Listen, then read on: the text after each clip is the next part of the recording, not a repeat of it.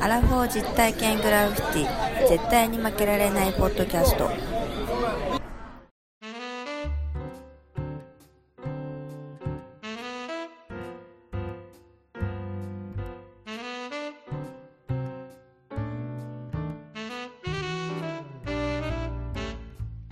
この番組は人生においての遊びをテーマに負けられないアラフォーの男二人が井戸端会議的に話をしたり考えたりする実体験型トークバラエティです。パーソナリティの二人がお互いにコーナーを持ち寄り、それについていろいろな話や意見を交えて発信していく番組です。どうもーお、飲んでいただるき。ます。ずっと飲んでる四六時中。何ですか、それは。金麦。金麦、いいね。僕はですね、金麦うめえんだよ今な日何かというと、うん。香る大炭。え、それあの、プレミアムモルツうん違います。えっとね、麦とジャスミン、ソーダ割り、本格焼酎、大炭、一部え使用。ー、これあの、マツコが CM やってますね。マツコ。マツコ知ってますマツコマツデコラックス。デラックスでしょうん。はい。そうそうそう。えーすごいがやってそんるなあのなの、ちょっとコンビニ珍しいで売ねっそういうてたんですけど、これ美味しい。えー、非常に。美味しいんだ。美味しい。飲みやすい。えー美味しいっていうか、まあまあ、うん、あの、飲みやすいです。うん。はい。で、今回、ロケの続きなんですよ。うんうん。なんでスタジオにいるんですか、我々は。いやいやいや、もう、 ベロベロでもうオープニング撮るの忘れたってやつでしょ。オープニングらしいオープニングになってないからですね。まあ、よくある話ですけど。うん。まあ、あれは仕方ないわ。まあ、中京競馬場、まあ、終わりまして、うん。えー、我々は、まあ、こう、打ちひしがれてますけれども。 まあ、で、そこからですよ、えーうん。っと、まあ、電車に乗りまして、うんうん。えー、堀田ですか堀田だね。堀田。堀田に降り立って、そっからスタートしてます。うんうんうんで、。あるお店に行ったんですよね、我々。行きましたね。はい。そのお店なんですよ。それちょっとワンダーさん、改めてちょっと、ちゃんとね、あのね、この後全然紹介しませんから、 あの、あ、そうです ね。ちゃんと紹介した方がいいですよ。そうですよね。あそうの、びっくりするぐらい何も言ってないからね、店のこと。そうですね。あの、このお店ですね、港という、うん。とんちゃんのお店なんですけれど、とんちゃん。うん名古屋市は水北というところで、はい。燃えるの駅が名鉄とえ名城線という地下鉄の堀田という駅から結構歩きます。結構歩きました。はい。ねえ。で、結構住宅街の中にあって、うん。えーこんなところにこんな店っていう、ちょっとそんな感じ。じのイメージなんですけれど、はい。まあ皆さんよくご存知のトンネルズの皆さんのおかげでしたという番組の人気コーナーだった、うん。北ナシュランという、うん。ちょっとお店は古めかしく、うん。まあちょっと、まあ不潔とまではいかないんですけど、まあちょっと若い女性が入るのはちょっとはばかれるような店だけど、最高に美味しいよという、こういうああのーギャップがね、ある、そういうお店をですそうね、はい。ターゲットにした企画で、はいで、こちらはやっぱトンちゃんなんで、もう七輪を、七輪であのホルモン焼くんですけど、うんもう正直言って、もうじご自宅の居間で、もはうい七輪を部屋の中で、あの、はいトンちゃん焼き散らす という、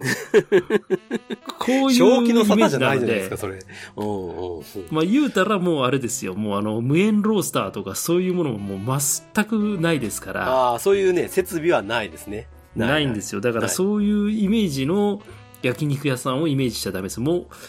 そのお店に行くときは、よ。もう二度と着ないでいいであろ う。もうあの、お店を出た途端に T シャツをはい真っ二つに破り散らすぐらいの、ああ、そうですね。それぐらい、それでもいいような、そこぐらいあの行ってもいいぐらいの勢いですね。洋服を着てっていかないと、もう体中もう炭臭い、あうんね、煙臭いスモーキングに、スモーキーな感じになりますよなとりいまうすことなんですが、はい。まあそういうちょっと環境なんですけど、まあ、ここの味噌とんちゃん、これがですね、非常にあの、特徴があって美味しいと。うんで美味しかった。と美んちゃんだけ、ね、美味しかったよね。味しかった。で、トンちゃんだけじゃなくて、まあ、いろんなあのホルモンの部位だとか、当然カルビとかもあるんですけど、まはあ、い非常に味付けもシンプルで、で塩、胡椒、もしくはその味噌で、まあ、名古屋といえば味噌なのでね、うんまあ、とにかくですね、あの、もうあの、煙たい。そうですね。もうあ本当のに煙たくて美味しいのかどうかわかんない。うんデート向きではないですね。あそこを初初回のデートに持ってきたら、女の子が怒られますよ。それは怒られる。うん。で、だ、まあ、あの、人気があって並んでますから、まあ予約していただくのが一番いいかなと。なんか予約の方法も特殊でしたそう,、じゃない普通でいいんでしたっいけや、えっ、とね、あの、一切ずーっと電話鳴ってるんですけど、忙しい時出ないんあ、ですよ出ない出ない。そう、出なかったもん。店いる時も出あなかれっだたっもん、ねて、土曜日か日日曜日だったから多分お、お客さんが多かったんですよ。はいはいはい。で、僕はたまたま金曜日に予約したんで、はい。多分まだお客さんがす少なくて、電話に出る余裕があったんだと思うん ですね。でも我々行ったい時やいやは、もうずーっと1時間ぐらいずーっいとろね、うん。うん、なってましたね。ずっと電話なってたけど、電出話なにかなっったてねました忙しい時は出ないんだって言ってましたもん。そんそういう感じなんで、だからまあ、電話して予約できればラッキーぐらいで、もうできなかったらもう並ぶしかないですけど、一周目で入ろうと思ったら結構オープンより早めに行かないと無理かなって感じですよね。多分。そうですね。うん、っていうぐらい。いの人気店ですね。まあお店構えは、なんですかね、本当に昨日ぼやがあったのかっていうぐらいの 感じのお店構えですけれど、まあ、あの、出していただけるね、お料理は間違いないかなと美思いま味しすいかでら。すね。うん店員の態度は首蹴ったろかと思うぐらいの態度ですよね。ねそう、まあそんなに悪くはないけど、まあ、あの、長いできないんですよ、多分。あれ2時間ぐらいで、1時間半だったっけ ?2 時間ぐらいで終わってって 言われましたよね。うんううんうんん、2時間、1時間半か、ぐらいだったと思うんですけど、まあ、とにかくそういう感じです。はい。うんうんぜひ、ね、あっちの方、あの、神宮とかあっち行く方は、一回ね、ちょっと、そうですね。あの佇まいだけでも見足を運見んてもらったらいいんじゃないですか。 っていう感じですね。はい。ください。はあい。とうん、あれですよ、うん今回、ちょっとゲスト実はいるんですよね。あああ、のそうなんですよ番組ね。内で全嬉しかっくた。説明をしていないんですけれども、あ、まあ、あの、ワンダーさんが、えー私にサプライズでですね、ゲストをまた呼んでいただいておりまして、この番組を始まったきっかけの、ポッドキャスト、あの、池世界じ、世界遺産とぜ雑学の旅のですね、それの、まあ、リスナーさんなんですよね。うんうんで、お互い、まあ、僕らもリスナー、その方もリスナーなんですけど、まあ、その、れ老舗のリスナーさんですよ。うんうんうんで、まあ、えっ、と、名古屋にお住まいの、えー、ホメオタスさんという方ですね。うんうんはい。が、まあ、今回、ちょっとゲストに、ゲストというか、まあ、来ていただいて、ワンダさんが呼んでくれたんですね。まあ、久しぶりなんでね。そうなんです。かなか僕もね、会っうん。たことはあったんですけど、かなり前でしたね。もう大阪で一回そのセミナーみたいなのがあったんで、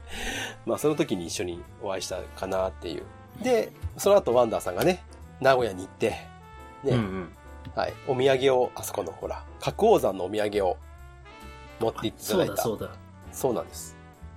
そうですよ。そう、まあ、という、まあ、我々の、まあ、言ったら仲間ですね。あの、リスナー仲間。うん。まあ我々はホメさんと言ってますけど、ホメさんが、まあ、うん来ていただいているので、まあ、その声がするのはホメさんです。 あの、番組内では 説明してませ。うんんはい。ので、はい、一応それが、まあ、ちょっとだけ、えー音源としてありますので、はい。はい。一応ご説明だけしておきます。はい。はい。では、また、名古屋のロケの音源からスタートしますので、どうぞ、この後、お楽しみにと、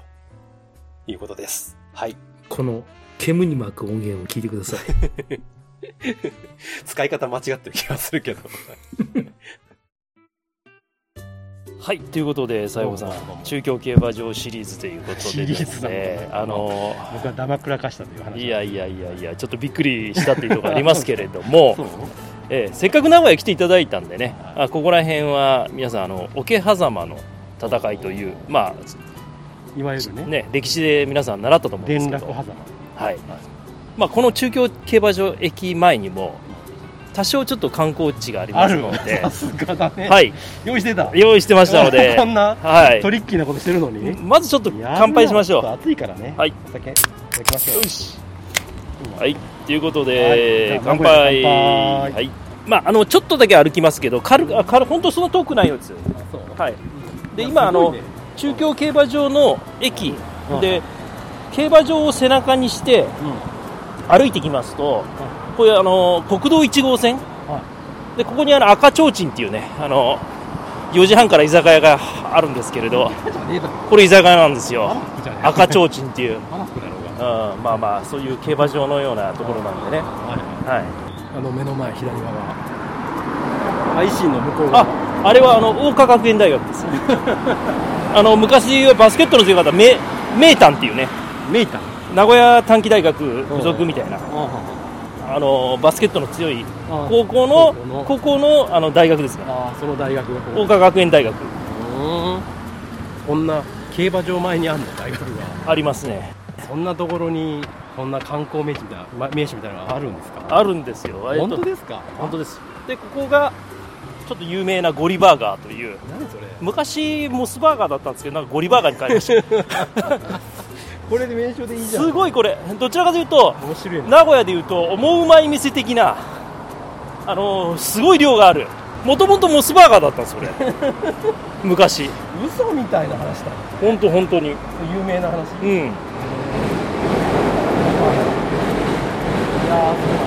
はいマジでへえうまそうだねえー、とこの歩道を渡りまして、はいはい何もないこの道をちょっと歩いていき ますよ桶狭間古戦場矢印と、おおありますね左側にね、ええはい、出てきます桶狭間ここが桶狭間ここは桶狭間なんですここら辺でえー、と桶狭間ってさ、うん僕のイメージだと山の中なんだけど山だよ山だから山から見下ろしたところで信長にそこで、あのー今川義元が休んで休息中に奇襲をかけたっていう話なんですけどだって狭間だからさ狭いそうそうそうそう、桶狭間だからで今名鉄線があってう中京競馬場の一つ名古屋寄りの駅は有松有松宿っていう、あさっきさっきじゃないうん、あのそうでです来る時に、はい有名な宿場町があって、はいはもう一個向こうは前後前後前に後ろと書くんですよ、あ前後ろ、うん、これなんで前後ろっていうかっていうと は要はその桶狭間の戦いの時に敵のね首をね前後に並べたい、えー、マジでそ本当うというところから前後に並べ誰の前後に並べたのよえ 前と後ろに並べたっていうとこだろ誰の が、誰基準なのそれうんそういうようなところなんですよそういうことなんですねでああ桶狭間古戦場だ本当はね、もう少し向こう側にあるんだけどここで見てもらいたいものがあるんですえ本当は向こう側にあるのはどういうこといやここはここはだってこんなちっちゃいとこが戦場なわけないじゃんああじゃあないんですか、で嘘なのじゃあ伝説地とは書いてあるんジだャけどロに怒られるやつやんじゃんいや嘘じゃないよ古代航空だって桶狭間古戦場って書いてあるよ伝説地って書いてあるでしょ伝説地バトルフィールドって ねバトルフィールドって言い方はかっこいいけど、はいえー、桶狭間バトルフィールド古戦場来ましたあー来た来たでも公園になってんじゃん公園になってますよちょっとちっちゃい公園になってるんですけど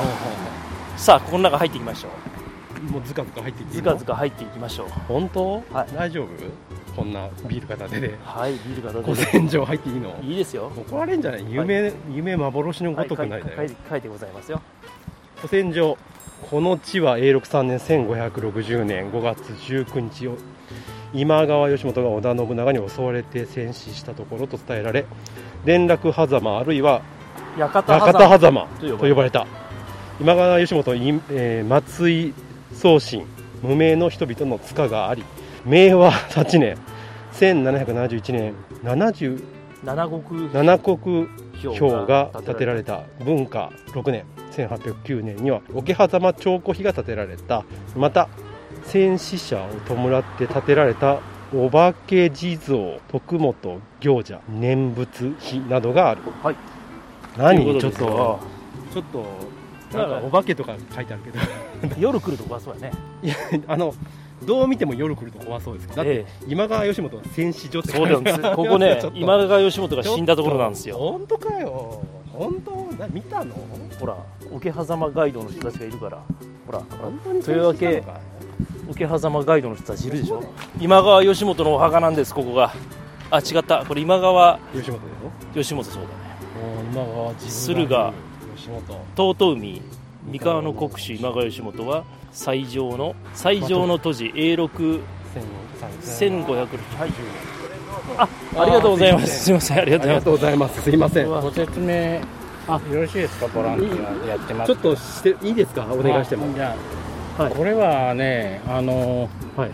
いつだったんですかねえーっと1560年5月19日 A63 年明治9年にああ作らたっれたのは明治なんですね、はいあーで一番ここにあるああ本当のだ明治他中に近いものがあそこにあるのがねあれが江戸時代あそのい石はいああこれこの棒金みたいな最も古いのがこれなんですねへ1771年はいそれでもだいぶ経ってますわね、はい1590、はいえー90年ですか、うん60年ですから、それでもあれです200けど年以上まあ、多分ということになっちゃいますけど、うねんここにも書いてないですかね、えーっ全身の塚これですかと、これですね、この塚とかうーね、んこういう塚がこう7つあるんですよ。はい1705年のこのはいこの書にはいはい書いてあるんですはいねはい塚がへでこれが一番あそうじゃないかなそうとじゃいうなある中では一番古いなるほどあ吉本えへえでこ実際にここの土地っていうのはこの道路よりもなんか23メーター下だったんですねあーでここでこう吉本が多分あそこら辺であのうやった時にその織田信長がこう来たもんですから、でここでどんどんどんどん一番武将たちが集まったとこで、はいこれやったもんですから、ここら辺の下はね、掘ればもうどんどんあーそうなんですか出てくる出てく出るてくるんですよへえなるほどねあー大変で出る場所らしいですああなるほどねへえすごいすごいこちらへどうぞはい今まで桶狭間に戦いっていうとはいどのように今理解されてます一応まあ私のイメージだと、はい駿河の今川義元が終わりの国を攻めようとして、はいで奇襲をかけられたと、はい織田信長に、はいはいで兵が全然今川義元の方が多い多くて、はいもう全然勝てない勝てるような状況ではないんですけど、まあ、織田信長がその嵐の夜に奇襲をかけて、はいえー、と首を取ったとはいいうようなイメージですかね。そうですね大体そうですよねええ私もそう思ってたんですけど、い今ここにある歴史ですから、もうどんどん変わりますからね、い新しい、んあの古文書が出たりなんかすると、今現在の状況のお話しますとなぜ奇襲かけかけれたんですかねそれだとあのなんかそういうスパイがいたとかあどうなんですか、まあ、あの天候が良くなかったっていう、その霧が出てたとか、はああと、なんか休んでた、休憩してて、あですけどすごくこ今川がここどうやって通ったかっていうのをどうやって知ったう、なんか、で織田信長はなおかつ、そのこの付近まで隠れて、はいその時期を待っとったかっていうの疑問ですよね、まあそうですね、えね、うん結局ねあのー映画やテレビなんかでやりますと、その当日ですね当日に織田信長あの当日の前のいいい夜にですね、どうもあの情報スパイがおって、あの報告してるんですね、ずっと今吉本がどんどんどんどんもう地球まで来てます、でもう今出ていかないと今出るか籠城してするかあの殿決めてくださいだっていうやっとやってましたよね、はいはいはその時も知らん顔していなんか神宮に行ってとかな、はい、ね、それで知らん顔して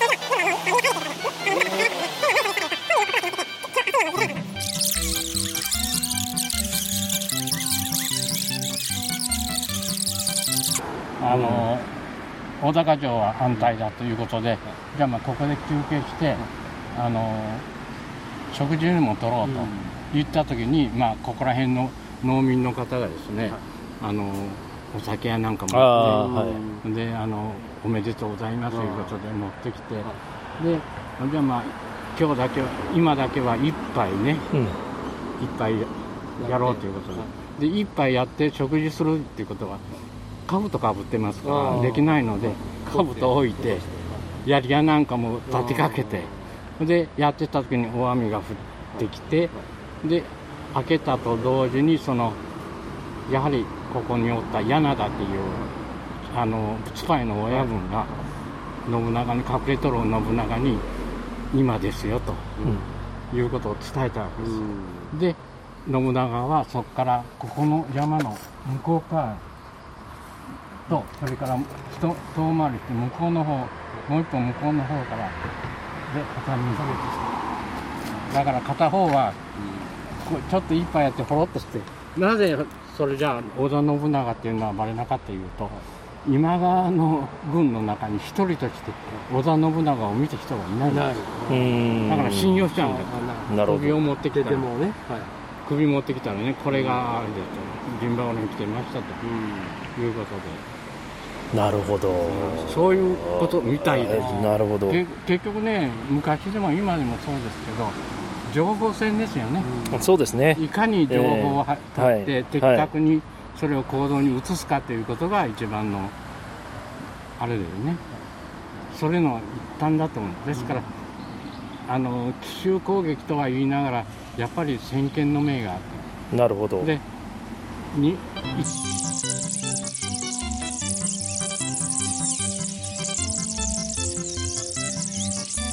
ですね1809年だったね、文化年間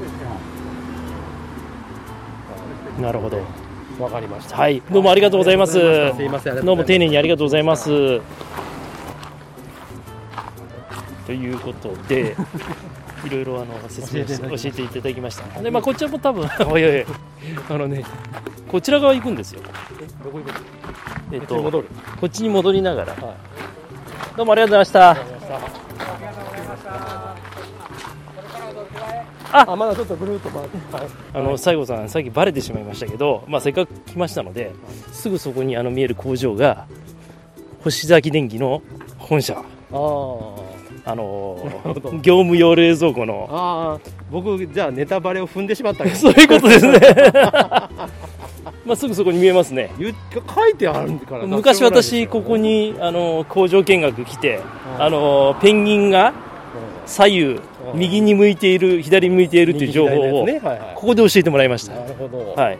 思わぬガイドに捕まってしまいまして 思わぬ時間を食ってしまいましたちょっとかなと思ったらしゃべるしゃべる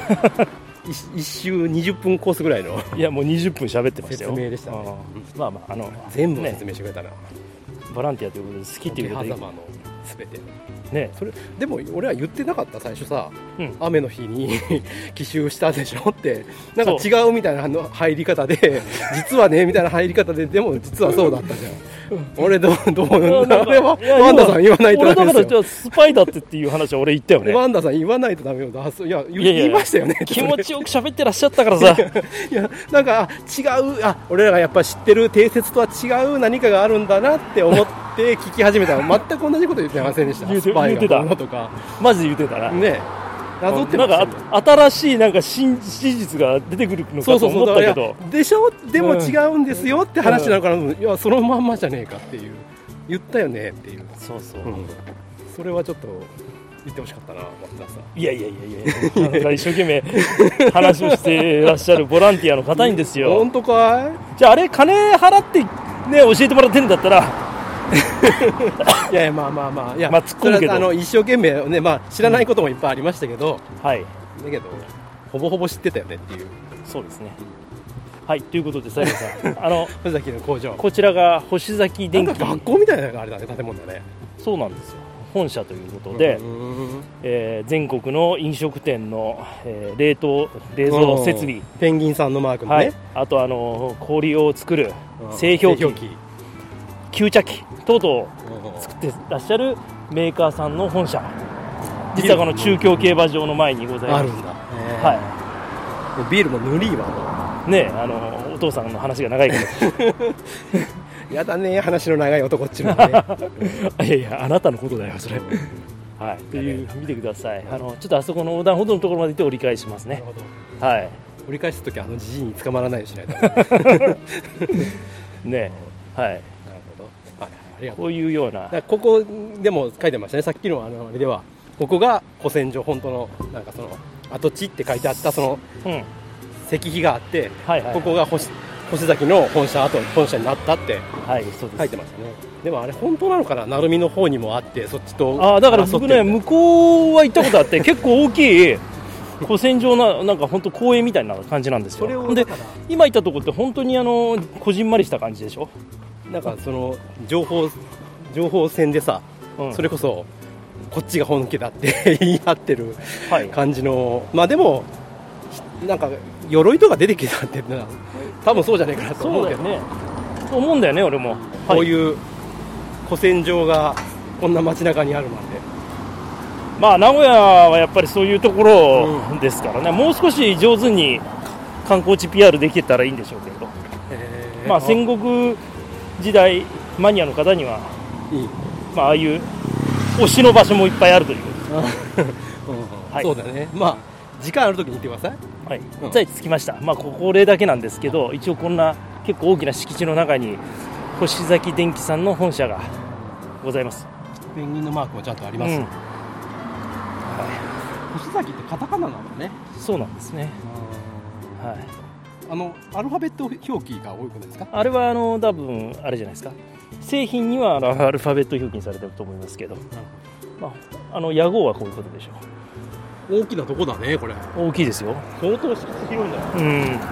いわかりました以上ですかはい、以上でございます。はい、 はいじゃあありがとうごあざいりまがしとた。うございましたはいは30分。い長えよあのじじいつまり喋りやがっあ、今もう撮れてます けど。てさあもう中京競馬場の帰りです中京競馬場の会議。はい帰ってきました名鉄電車の中京競馬場駅前から、えー、堀田駅にどこだよ降りまして、知らねえとこ連れてきたよまあ、隣がちょっと熱田神宮というね、熱田神宮まあ、名そ古れ屋は知ってで有る名な神社があるんですけれど、その隣に堀田というところがありまして、まあ、そこにですね、サビれてんじゃんトンネルズの北なしらん的な、トンネルズ北なしらんって知ってます汚いお店だけど美味しいみたいな、そんな店がまあ、実際にトンネルズさんも来られてるんですよ。へえそこに今から行くところがね。えまあ、どういうお店かと言いますと、は焼肉屋です。焼肉屋なんですが、焼肉好きやなは焼肉屋なんですが、はいまあ、名古屋で言えば味噌、味噌ホルモン、はい味噌豚醤、味噌とんじゃんはい、というホルモンを、まあ、味付けが味噌ということなんですけど、うんそれをですね、店内で七輪で提供してくださるという。やるねワンダーさんでまあ、私もちょっと前から行きたいなとは思ってたんですけど、なかなか堀田で降りることがないし、まあ、今、歩いてるのもですね、堀田の駅からだって1.5キロ、だかゴリゴリの住宅街ですよだってこれらゴリゴリの住宅街なんで、うんこんなとこ来ないよ普行き通づらい、うんまあ、地下鉄が近くにあるわけでもなく、まあ名鉄の堀田ね。堀田と書いて堀田そうですねはい堀田とか言ってますねに来ました。えということで、ー、すごいまあ、な今日はですね、あのすごいディープじゃないですかディープインディープじゃないですかそうですね、んなかなか堀田で降りることはないでしょうね、名古屋さん まあそんな情報いるんですか皆さんに神宮前で降りることありますけど、まあ神宮の近くじゃ近くなんでねそうですね、まあ、近いは近いです。近いというか神宮とその堀田の間ぐらいちょうどはい、どちらも同じぐらいの距離です。まあ店はちょっとだから駅からはちょっと離れてる、離れているんですね。ね、だから我々1.5キロ歩いてるとそうなんですよ。競馬場でベロベロになった男が歩くような距離じゃない1.5キロってそういうことですねはいまあ、楽しんでいきたいなと思います。まあ、あの、こういう。何が楽しめるのとんちゃんはとんちゃん食べたことないんですよ僕実はでも、一升瓶、とんちゃんブレイクですよ一升瓶で食べた時、あの、松坂。おありましたねあの時も、ホルモホルモンでン、したよね。でしたタレは何でしたタレなんかね甘辛いやつ味噌でしょ。あ味噌か味噌で食べるんですよ。うん、うん、もうホルモン自体はきれいに洗って、提供される時にはもう味噌味がついてる状態。ああ先にそ味れがをつい七て輪るで、炭焼く火で焼いて、えー、美味しそうだね醤油だれもいいでしょ。基本的にあの、ごまとか入ったホルモンって、関西の。であの梅割り焼酎さえ飲まなければ大丈夫じゃないあれがね、大変なことだあれさえ飲まなきゃ大丈夫だけど43で寝ゲロして怒ら れる。ろくな思い出じゃないね、うんお金もなんかか財布から全部なくなってましたけど、それは知らんけど。うん、3本ぐらいあったんですけど、なかったですね。なんでですかなんか、うまあまあまあまあまあまあ、そんなことで。んそんなことでちょっと、はい、今はそこを歩いて、行きましちょょっう。と、はい、人気店なんでしょ入れるんですか予約してますがな。 さすがですね。段取り8割、段取り9割です。 9。割。 9割、8割、9割してないとね、もう、心配で眠れないです。 ほんまもう そうね、わかる。はいはい。じゃあ、そういうことでね。はいじゃあ、お店で会いましょ見せてやりましょう。う。はいはいはい。はいはいはいはい。今日ね、このミナトっていう、ホルモン焼き屋の小袋がね、美味しくて、俺、でもね、こんな小袋食べたことないもうちょっとね、こんなちっちゃい、おせちゃんみたいなちっちゃいやつだけど、すごいよ、これ。美味しいね。これもちょっとしっかり焼かなきゃいけないですよ。美味しいね。で、まあ、どうですか、名古屋に今日。来ていただいて私朝から、まあ、中京競馬場で 酔っ払ったおっさんと競馬見ながらなんていうんですかそのおっさんだけじゃなくて家は族で楽しんでる名古屋の人たちい。いや、競馬場はすごく良かったですね。やっぱり思ってた通りでした。うん。子供連れも多かったし、なんかやっぱ夢があったので、夢があった。面白かったですね。やっぱ目の前走るのがいいですね、やっぱね。一番ね。びっくりしましたね。まあ、途中からね僕らもさすがに競馬場って子供じゃないですからお金をかけられましたけど、まあ、全体と通して家族で来てみたいと思いますああ、まあ、まあ、中京競馬場に行くかどうかわかんないけど、だからその近くの競馬場だったら行ってもいいんじゃないかっていうふうに思えるぐらい。だからそんなにクリーンになってきたそう、だからそううそうそう、だからお、おっちゃんが、歯のないおじさんが、こう、なんか、 歯のない金髪のおじさんが、たかってる場所ではない。うん、そういう人少なかったでしょいたけど、いたけど、まあいたけどいたけども少なかった。し、綺麗だった、すごく。デートしてる人もいたしね。あデートいたよ。だから競馬場デートみたいなのもあったし、いいんじゃないですかだからその、あアホみたいにハメ外せなければ、うん、引くぐらいの金額をかけなければいいんじゃないですかまあ、引くぐらいの金額っていうとどれぐらいなんですかやっぱり、やっぱ諭吉行くか行かないかぐらいじゃないですか、やっぱり。諭吉が絡むとちょっと、ちょっとしんどいよね。心が痛むというか。一発やっぱゆ諭吉を絡ますとよくない秀夫的なぐらいの秀夫内で遊ぶ秀夫か樋口さんぐらいのあた間で遊ぶぐらいがちょうどいいんじゃないですかうんだったら全然健全だしまあ遊べなくはないよねそれでもやり方によってはと思いましたはいまあ天気が良かったしね芝生の上でなんかこうシートを敷いてのんびりできてしかも遊べるっていうのが一番いいんじゃないですかそんな話でいいですかイメージそうだねイメージ昔で言うとそのギャンブルやってるところに来たらもう汚いタバコ吸ってそうそうそうそうもう全力が然落ちてるようなそんなんは全くないです子供がちゃんとそこで遊べてみたいなそうそうそバイうクでやってるよねそうそうそうそうですよで当たったらいいよねっていう話でねもっといやーでも気がつかないこの今のホルモンのこのねホルモン見てるとねメラメラしてもう今から競馬場に戻ろうかとそういうような気持ちになってくるなるちょっとなわかるならなるくもないねわからなくもない来週また行く行行くっていう気持ちもわからなくもないそうなったったらさダメなわけですよそれはそれでやっぱちゃんとねまあ、でもちゃんとね節度を持って私たちあの45にもなってですよまあそれ競馬がの馬券も買ったことなかったないねその男がよ、ビジナーズセミナーでね、ちゃんと馬券の買い方を全部教えてくださ習うぐらいの30分ねしっかり習うぐらいの人たちが逆にあの、訳を抑えて質問するぐらいの、そうですね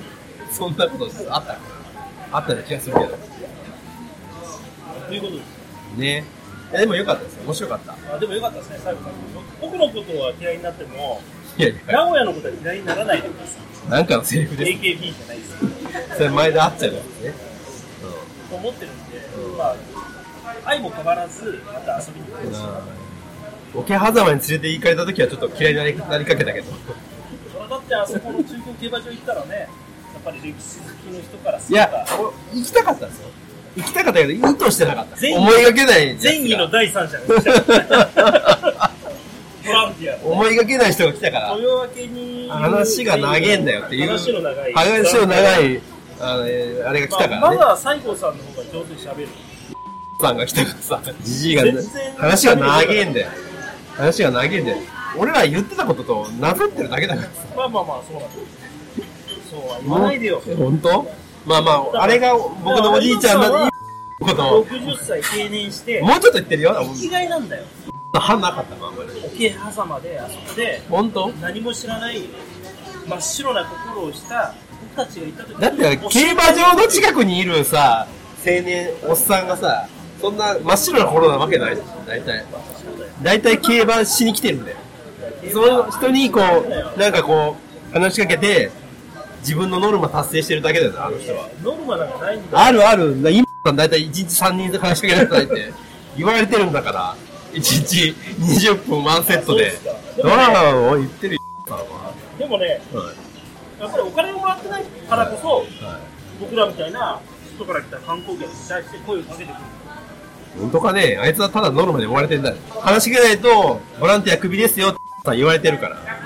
うんそれでいいってなって頑張って行ったんだよあそこで頑張今って本当ノルマを食いながら話はもういいか今い日の名古屋でそうか一日の楽しい話をそしてまた奈良から来ていただきましてありがとうございましたいやいや近いからね結構近いよまた名古屋から名古屋もバスバスで来たりバス来てくださいありがとうございましたああもう閉める閉めります はいはいはいどうしようかじゃあちょっとお題を1個出しましょう何じゃあ絶叫マシンに初めて乗った時の話とかどう話すそれ面白いよ。面白いかどうかわかんないけど基本マシあとは、いいよ、絶叫マシン。面白くなくていいなら思い出ある。絶叫マシンの話だよねじゃあまあ、どこに行ったかぐらいの話ができるからね、絶叫マシンだから。あそうだね、まあ、だからそこら辺に行った時にデートで行ったのか友達と行ったのかっていう話できちゃうから、まあ、そういう話しよう絶叫マシンバイク僕、いや、でもやっぱ地域があるんですよ。やっぱり下関で。で、やっぱデートで行くと言ったら、遊園地。遊園地で行くとすれば、今もうなくなりましたけど、北九州にスペースワールドっていうのが、八幡西区にあったんですよ。ということは山口ですけど海を渡ってそうそう九州関東を渡って九州山口にはなかったないというのは嘘ないけどまあそんないいやつはなかったんで絶叫マシーンといえばスペースワールド、まあ、そこに行くっていうのがまあ定番ですよ大体もう高校卒業するぐらいだったらスペースワールドに行くのがまあもうえでもちょっと小学校の時に遠足とかでそういうとこ行ったことないです行かねえよ篠山し か行かねえよりま篠すよ山しか行かない行かないからいや絶叫マシーン乗ったのはやっぱそのデートでしかならないでそのもう忘れたけどこういうやつだいや知らんからなんちゅうのこういうやつあの角度がえぐいやつある指が綺麗だよこう来てこうだよあれ何つったかななんかスペースマウンテンみたいなそれディズニーランそれオリエンタルランドドオリエンタルランドあ、わかった。富士急の富士山みたい富士山みたいな。ななんかそんな感じのやつがあるんですよスペースワールドの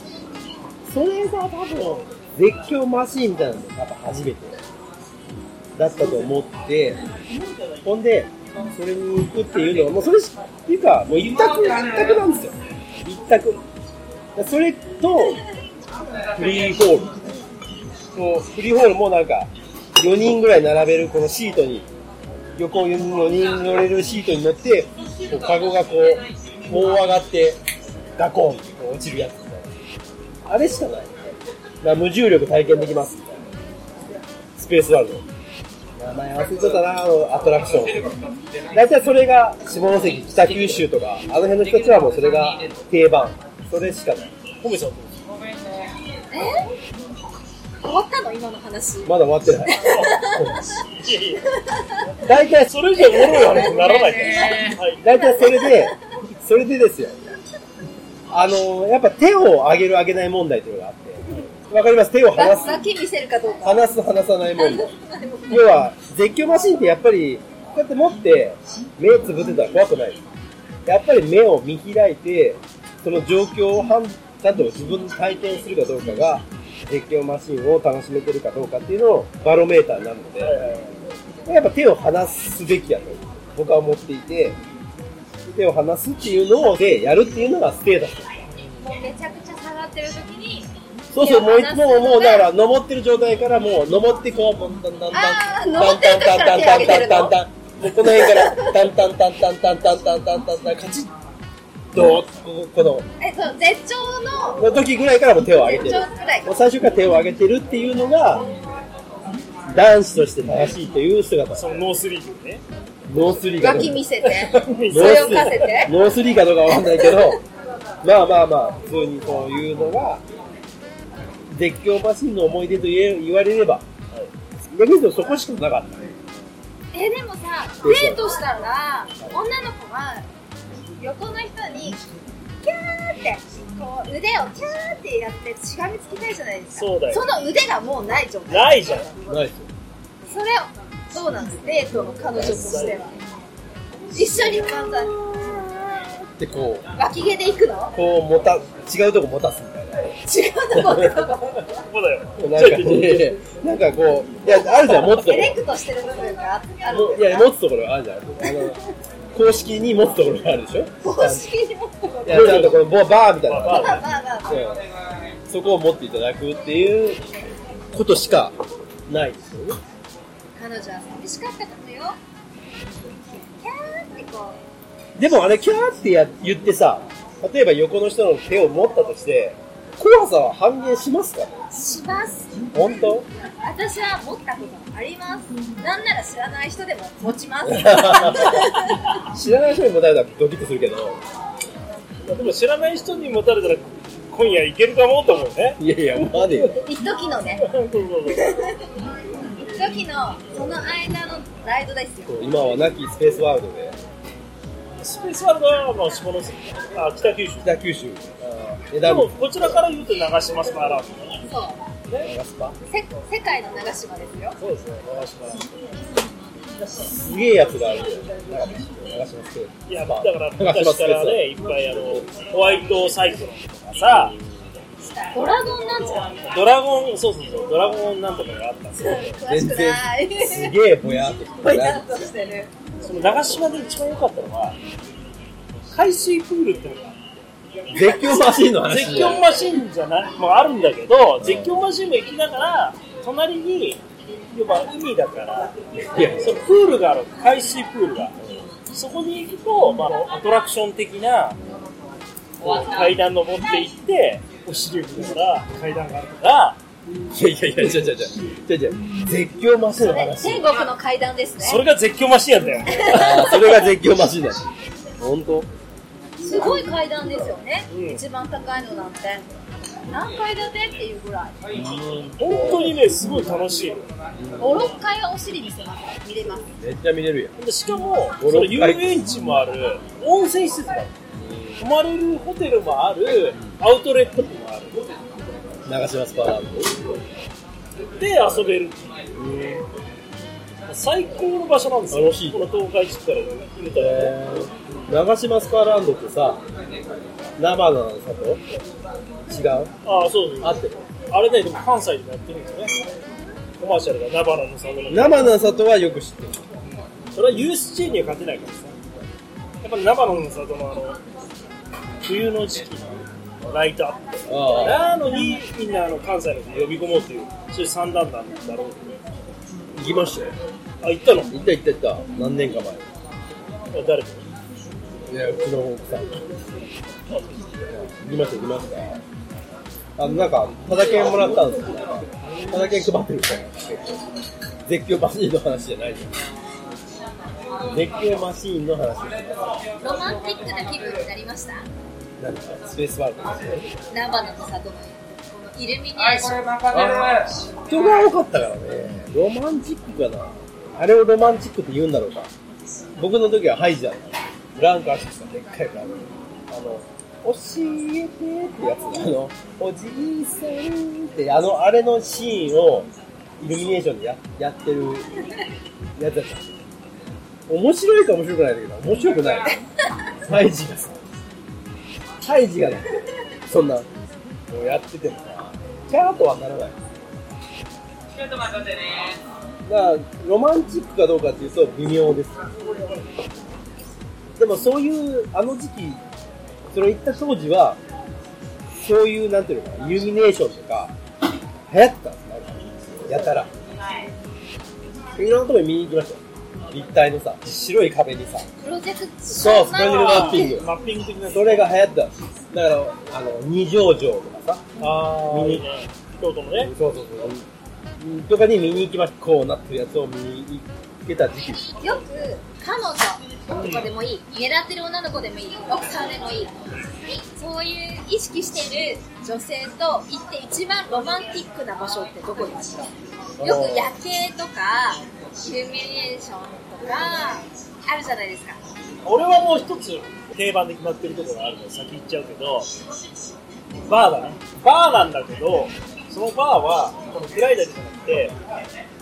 薪をくれてくれるバー目の前に音楽に何もかかってない真っ暗なところで薪をねくべて火をねパチパチパチパチ見ながら火を見ながら喋るそんなバーが鳥は焼かない鳥もやがら鳥は焼かあないの、バーだから、なんか食べ物を出すとかないのね。薪を焼いてるだけ。焚き火そういうこと。元来人間って、火を見るとちょっと燃えてくるのあると思うんだけど、さらにそんな、ハイボールが1200円とか300円とかするよう なバーで、下世話ですね焚き火を見ながら、パチパチパチパチパチパチパチパチパチパチパチっていうようなところで、酒を飲むときに、大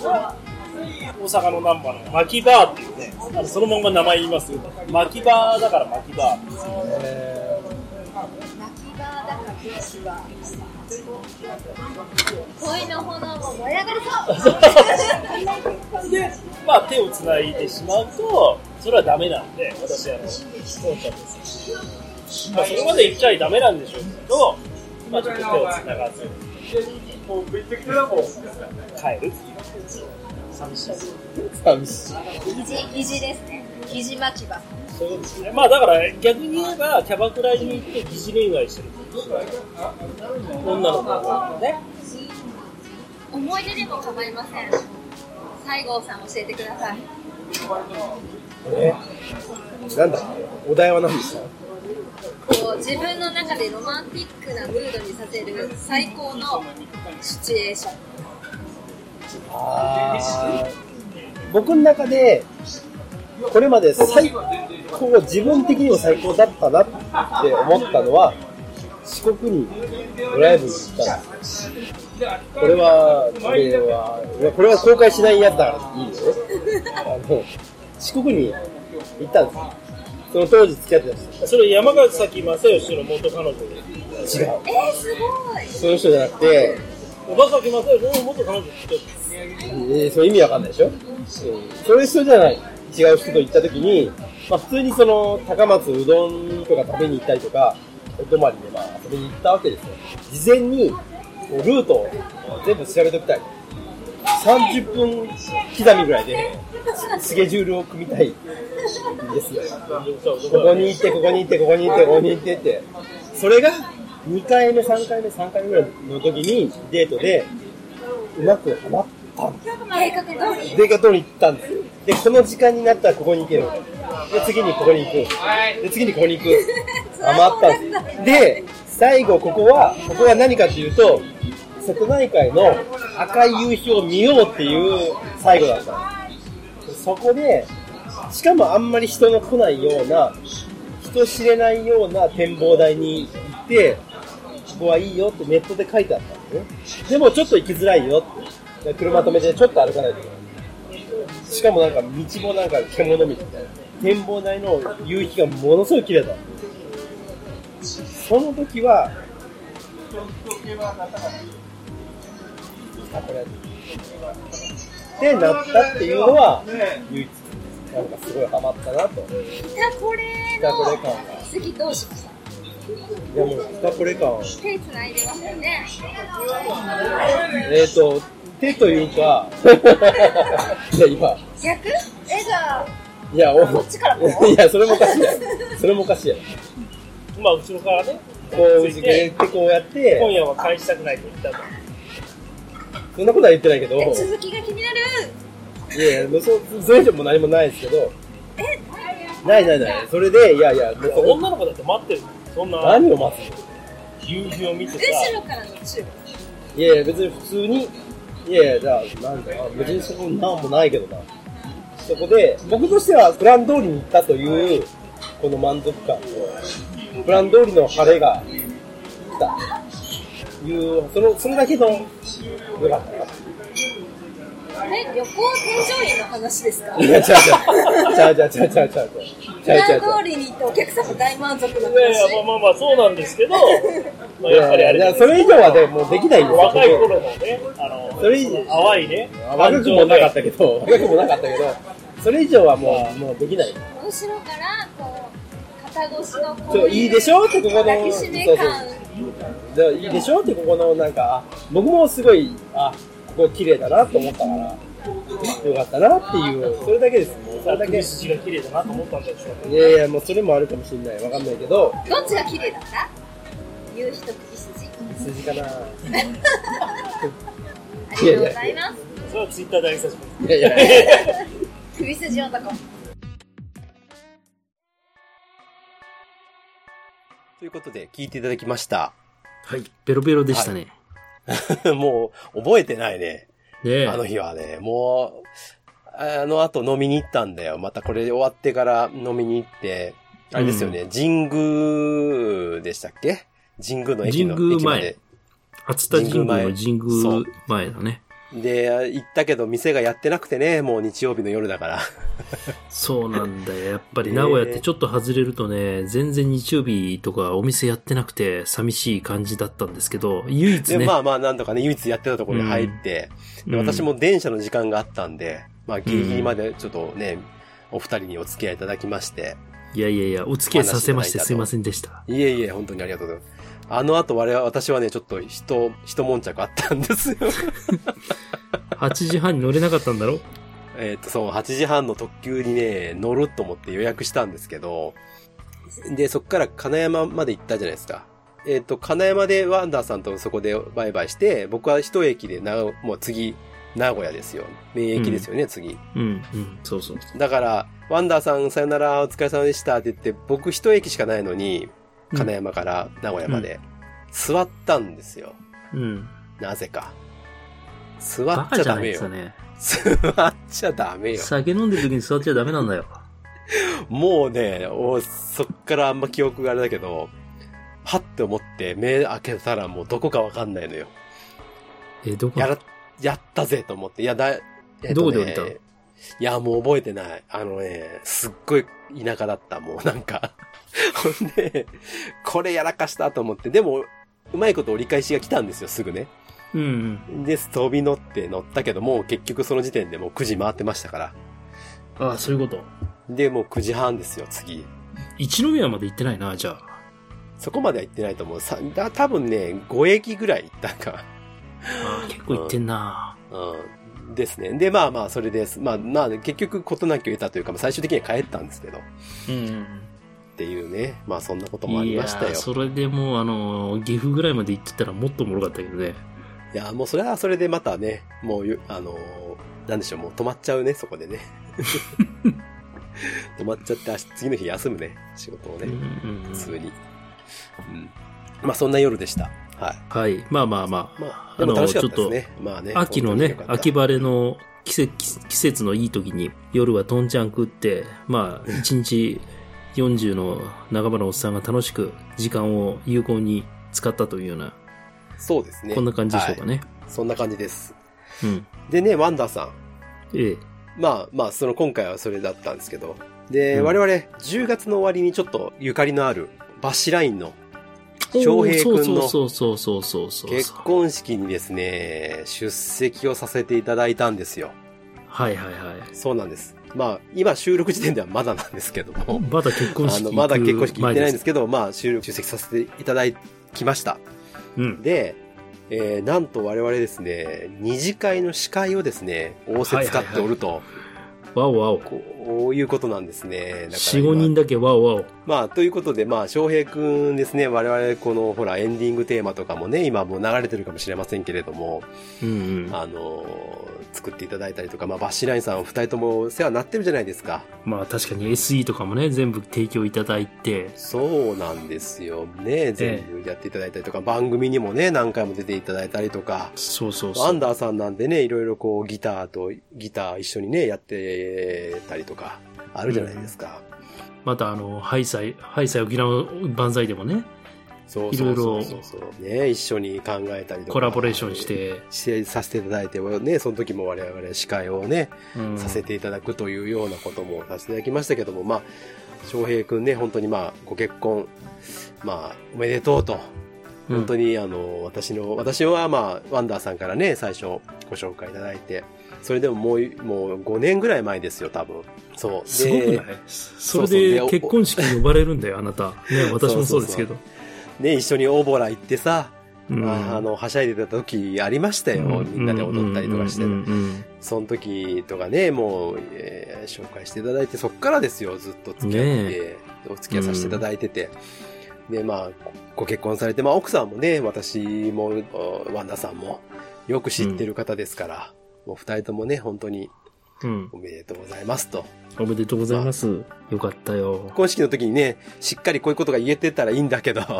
うんあの、まあ、言えてるとは思うんだけどね、あの、うん。番組で、やっぱり、こうう、ん一言、述べさせていただきたいなと思いましたので、はいちょっと、触れさせていただきました。いや、嬉しいよ。まさか、こんな展開になるとは思ってなかった し。ね本当えうん。でもまあ、どっちかと付き合ってんじゃねえのみたいな。なんか、あああの、そんな、私勝手に思ってたんですけど。ああ、その奥さんになってる人とね、そうそうそうそうそう。バッシュラインの二人がどっちかと、みたいな。うん、うんうんまあね、まあ、マネージャーなんですよね、 バッシュラインの。そうなんですよ。はいはいはい、そうなんで。す、そうなんです。奥さんは、ハイサイで沖縄の時も、沖縄万歳の時も、ね、裏方でやっていただいてて、はい。もうずっそうとでしすよね、やっていただいてた方なんですけれども、うんしっかりした奥さんですよ。そうです、そうです。はいね、それがもう今や夫婦ですよ。ねえ。子供さんも生まれましてね、もう1歳ですよ。可愛いんだよね。ちょっとえ、あの、まだ、あの、動画でしか見てないんだけど、すげえなんか、自分の息子くんが10歳になってしまってるので、はい。あの、まだ生まれたばっかりのあの子を抱っこしたいなっていうのをずーっとね、狙ってるんだけどさ。とに狙かってるく、のとにか何くあの、を狙っ俺、てんだ、君。後頭部フェチなのよね、俺。ああ、赤ちゃんの後頭部。赤ちゃんの後頭部の汗臭さの匂い嗅ぐのがずっと好きで、ずーっと嗅いでられる男だからあ、ーまあ多分ね、男の子しか知らないから、女の子の後頭部匂ったことないからわかんないけど、あの、嗅いだことないからわかんないけど、もうでもずーっと嗅いでると思うよ、俺。ちょっと汗かいたぐらいの方がいいんだようんね。まあ、それは、じゃあ、わか孫るまで待つしかないね、孫まで。孫まで長いよ。そうかい。う髪の毛なくなっちゃうよ、そんなの。ん。ね、どっかでチャンスがあるかもしれないですよ。まあ、それはね。ただ、ほら、ワンダーさんなんかやっぱりこう、翔平さんとやっぱ深いじゃないですか。関係もやっぱりね、そうだいろいろ。ね。ね、まあ、普段の、あの、音楽だけじゃなくて、うん生活のこととか、まあ、いろいろね、お話しされたりとかもしてることもあるだろうし、んんうんまあ、バッシュラインさん、この二人の、うんこう、活動なんかでもやっぱり、こう、応援してきたワンダーさんだから、やっぱりこの辺の思いっていうのはちょっとやっぱり、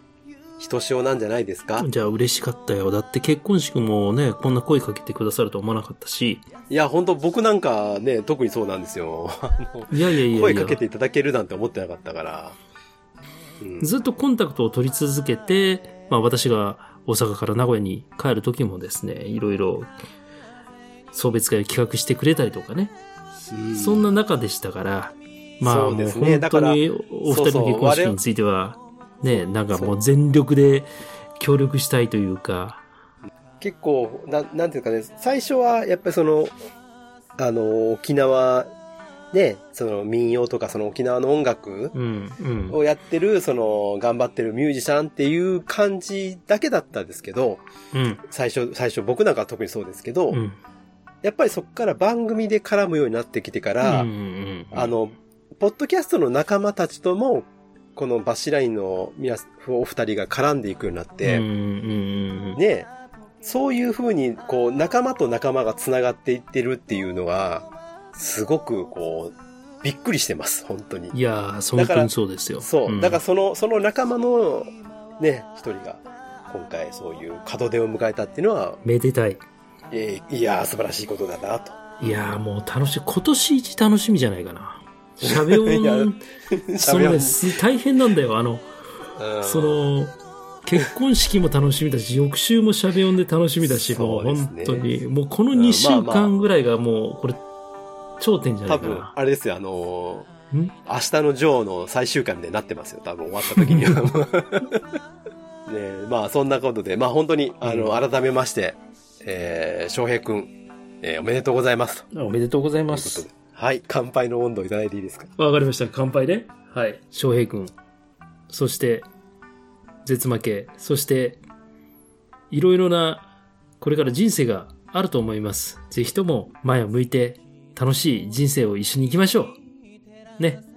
音楽、酒、いろいろ、友達、全部一つ一つ楽しんで生きていきましょう。一緒に歩んでいきたいと思います。はい。友達と一緒にいさせてください。ありがとうね。一人で飲んでるけど。そんなふりすなや。ありがとうございました。恥ずかしいやんか。いや。じゃあ、ということで、じゃあ番組も終わりたいと思いますんで。では、最後にメールアドレスだけご紹介させていただきます。えー番組のご意見、ご感想等々ですね、えーメールアドレスの方に、えー送ってください。えーメールアドレスは、負けられないぜ、アットマーク、gmail.com です。えーあと、ツイッターもやってます。ツイッターは、えーハッシュタグ、えーひらがな4文字、絶負けで、えーつぶやいてください。えーこちらの方は、それでやっていただいたら、我々、まあ、見つけやすくなっているというシステムでございますので。はい。では、以上でございます。ワンダーさん。はい。はい。じゃあ、終わりましょう。終わりましょう。本日のお相手は、ワンダーと、西郷さん、でししたた。負けられないぜ。絶対に、諦めきれないのアホやから、使命。使命。使命。使命。いやー、おめでとうございます。ありがとうござい I ます。 don't wanna na na na na もうクリスマスだよ。